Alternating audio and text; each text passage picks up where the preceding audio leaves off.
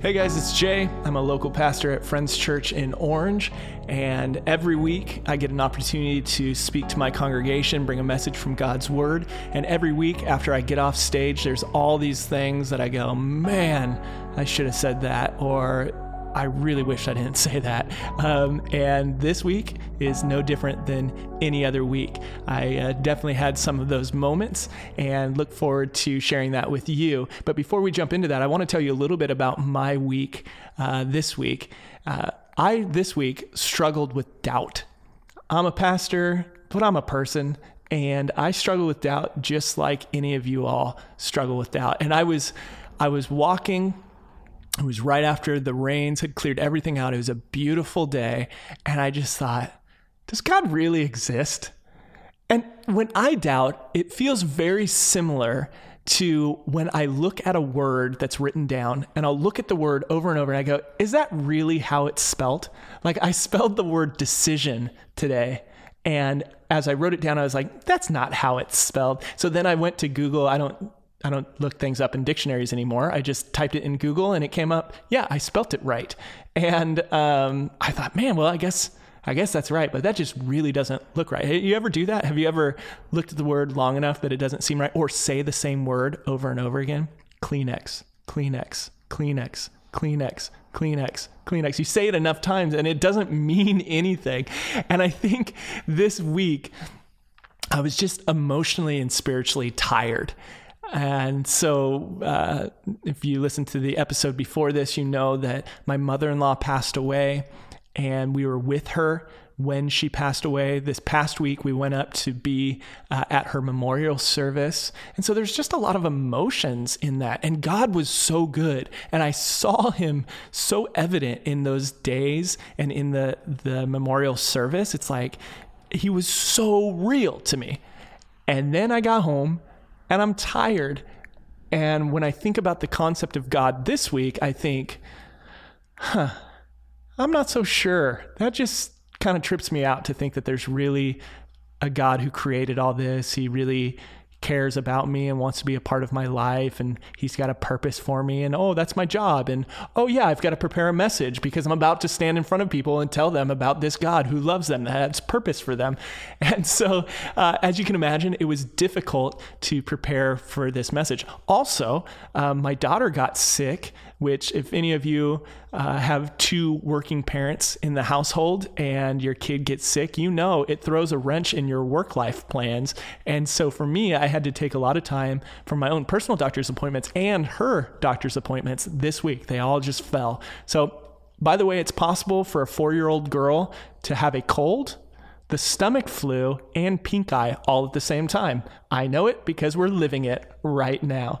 So, anyway, this week, uh, dealing with doubt, not a lot of time. And it just so happens that the passage that we're talking about, we're now going through the book of Ephesians in a series called uh, Becoming Who We Are.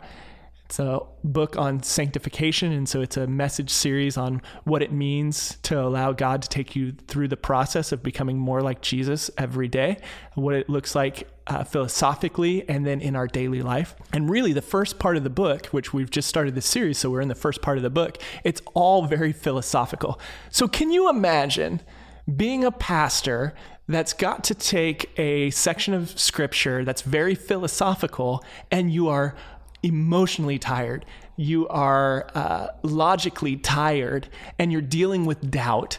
And now you've got to bring a philosophical treatise to your people. Not only that, but this portion of scripture is very offensive. So Paul starts off in Ephesians chapter 2, verse 1, by telling everyone that without Jesus, they are dead. Oh my goodness. Now, I know I've been a pastor long enough. I know that it is very true that the cross of Christ is offensive. I know that uh, Jesus can be a stumbling block for a lot of people. Um, and I have become comfortable navigating that. But anytime I talk about it, I know I have to do it with so much finesse and so much empathy and so much care. Uh, I've heard that you don't want your doctor to be your best friend. You want your doctor to be straightforward with you. Um, But at the same time, you want your doctor to have good bedside manner. And so I felt like going into Ephesians chapter 2, verse 1, telling people, uh, using Paul's words, that apart from Christ, they are dead. It was like I was a doctor giving a prognosis. Now, luckily, in that same passage, there is a cure given for that. The cure is Jesus Christ. When we put our faith in Jesus Christ, He puts His Holy Spirit in us and we become alive. We become spiritually alive. So I knew that was coming, but I had to give the prognosis first. And uh, I wanted to have good bedside manner. But because my week was so crazy, I couldn't spend a lot of time thinking through how do I bring people along? How do I really say this in a way that is palpable and that people can can really take it in and and understand it. And so you can imagine uh, afterwards, I'm feeling a little vulnerable. I'm wondering, did that come across well? Did I do that right? And I think in the first service, I did a good job. I was surprised afterwards with the lack of preparation and how philosophical it was. And I'm not a philosopher, so that takes extra brain power anyway. I was surprised after first service how I could feel everyone was with me. And even as I was wading through kind of the ugly part of the before and after picture that was given in Ephesians chapter 2, uh, even as I was on the before portion and saying some sombering, sobering truths, I could feel like, okay, people are with me. They're giving me the benefit of the doubt. They're going to stick with me through this. And then when we make the pivot in chapter four, that because of God's great love for us, He has made us alive in Christ. Uh, they were like, it, there was power in that moment. I loved it. But second service, I was so tired after preaching first service. And then I met with a congregation member in between the services, and we had a really heavy emotional conversation. And then I had to get up and do it again. And I just, I didn't bring the same energy. And if, if you are a public speaker, you know that rooms have energy. And for whatever reason, our first service, our 930 service, has uh, more people than our 11 a.m. service quite a bit more. So, first service, the room was packed. They were bringing out extra chairs, and it was standing room only in the back.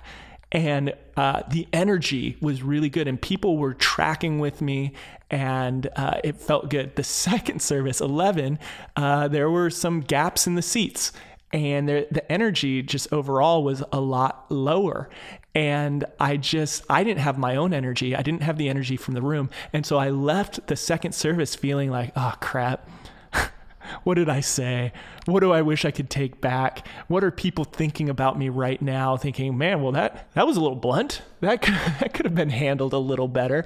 And I don't even know right now what it is that I said.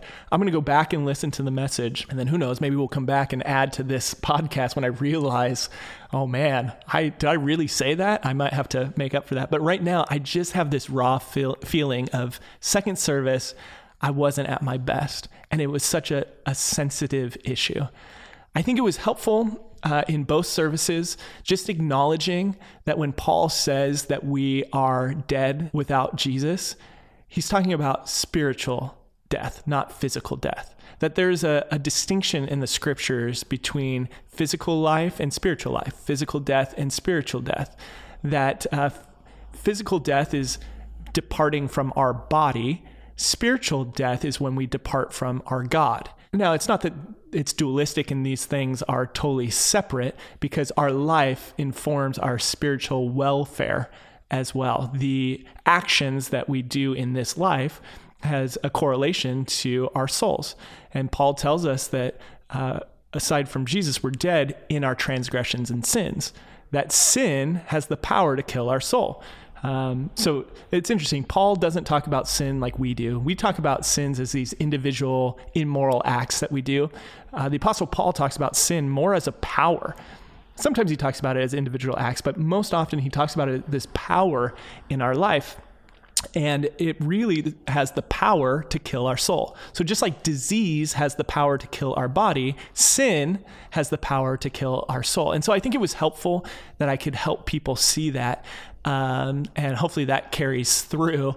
Uh, but I do wonder what gaps I left in that second service and how I left people wondering. I felt good that in both services, I was able to offer up a, a helpful analogy. Uh, so we talked about last week in chapter one of Ephesians what it meant to be in Christ. And so we talked about how when you are in Christ, when you place your faith in Christ, you are included in Christ and you are included in all the things that Christ has achieved. So Christ has achieved victory over sin, and so we achieve victory over sin. Christ uh, achieved victory over death, and so will we. He achieved resurrection, and so we too will be resurrected. Uh, anything that he achieved, we are included in that. He has an inheritance, we also have an inheritance. So that's all very theological, right? And most people I think tune me out when I start talking about things like that. I can just I can feel it in the room.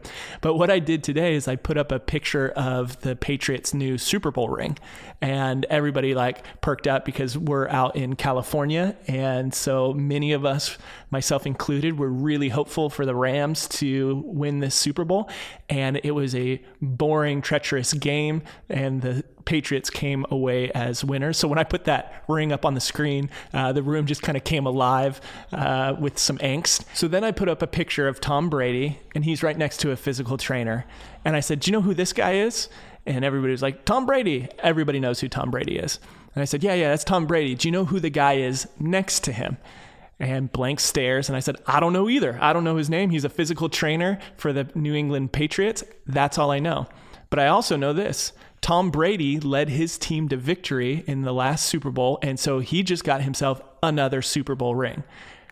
Also, I know that this guy, who I don't know his name, but I do know he also got a Super Bowl ring. Why? Because he's in the Patriots organization. And then I made the connection that it works the same way with us. If we are in Christ, we are included in Christ's victory. And just like that personal trainer, he's included in the victory of the Patriots because he's in the Patriots organization. Now, like any analogy, it breaks down over time if you keep pushing it. But I think it's helpful, and it was helpful for my congregation to see, like, oh, okay, yeah, we're included in Christ because we put our faith in him and we we are joined to him. It made it easier to talk about the state of our spiritual health, to even go as far to say that we're dead apart from Christ because we had already acknowledged that if we put our faith in Christ, we are alive with Christ because Christ is alive. So I think that helped out. Um, I didn't get to use in another analogy, which I wonder if it would have been helpful uh, because there's this pivot point where uh, in the in the text, it says, But because of God's great love for us, he made us alive in Christ. And that is phenomenal that God would love us that much that even when we're dead in our transgression, even when we're just covered in shame and filth and ugliness, that he would look at us and say, I love you. And I, but I wonder if how many people are like, that's not real life.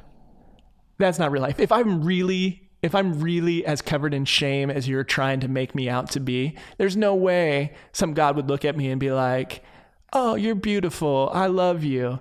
Because that's just not how it works, unless God is blind. And so I didn't get to dive into this analogy of how God sees us when we're in Christ. So I told the analogy about being included in Christ, like being in the Patriots organization. Uh, I had another analogy I didn't get to saying, look, this is how God sees us. He sees us in Christ. It's kind of like a construction zone. So if you ever see new construction, uh, the big thing to do now is construction companies put big fences around the area and then they use it as marketing and they put all the images on there of what the site is going to look like. So let's say it's a dirt lot that has been demolished, but it's going to be high rise apartments. They'll put a big fence uh, around it with pictures of the high rise apartments.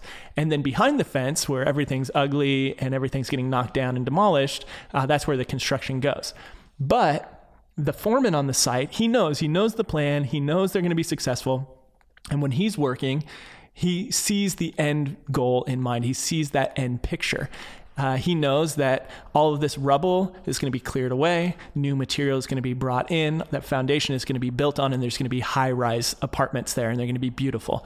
Uh, same way, God, who knows the beginning from the end, who has already achieved victory through Christ, who knows that he's faithful to finish the good work that he started in us, that he will uh, eventually perfect us and make us like Jesus, be glorious in that state as well. But in the meantime, when we're becoming who we are, that's the whole name of the series, Becoming Who We Are. In the meantime, it's almost as if we are surrounded by Christ. We are in Christ, and He is the picture that God is looking at. So, God, who knows the beginning and the end, He knows that He created us with beauty and goodness.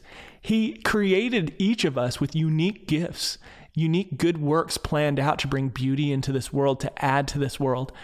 And sin had gotten a hold of us and has warped those things and has taken what is beautiful and made it ugly. But he knows who he created us to be and he knows who he's going to make us into. And so he's able to look at us even in the mess, when we're just in the middle of the mess. He's able to look at us and see the picture of Christ and say, This person is beautiful. This person is good. I love this person and I'm not going to leave them this way.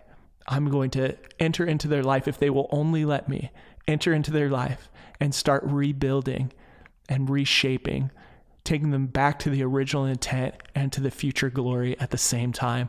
And Ephesians chapter 2 is crazy on how all the the verb tenses work. There's past tense, who we were before Christ, we were dead before Christ. There is past tense, even when talking about our resurrection. It, the passage talks about that we've already been raised with Christ, that we're already seated uh, in the heavens, that that past has already happened. And yet there's this present tense that we are God's masterpiece. We are his handiwork.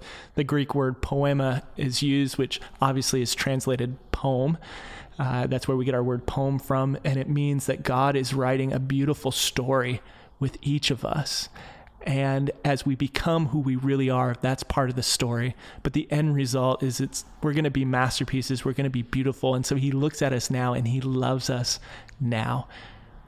But I should have said that when I was with my congregation. I didn't have a chance to, but I'm glad I had a chance to download that now, get that off my chest. And I hope if someone was in that second service, they listen to this, uh, that maybe that fills in some gaps for them. Or uh, if you are nowhere near Orange County and uh, don't come to my church, I hope that that is helpful for you as well, just to get a picture of how is it possible that God actually loves us? Is he just blind or stupid? No, he knows the beginning from the end and he sees who you're becoming and he's going to help you get there as well.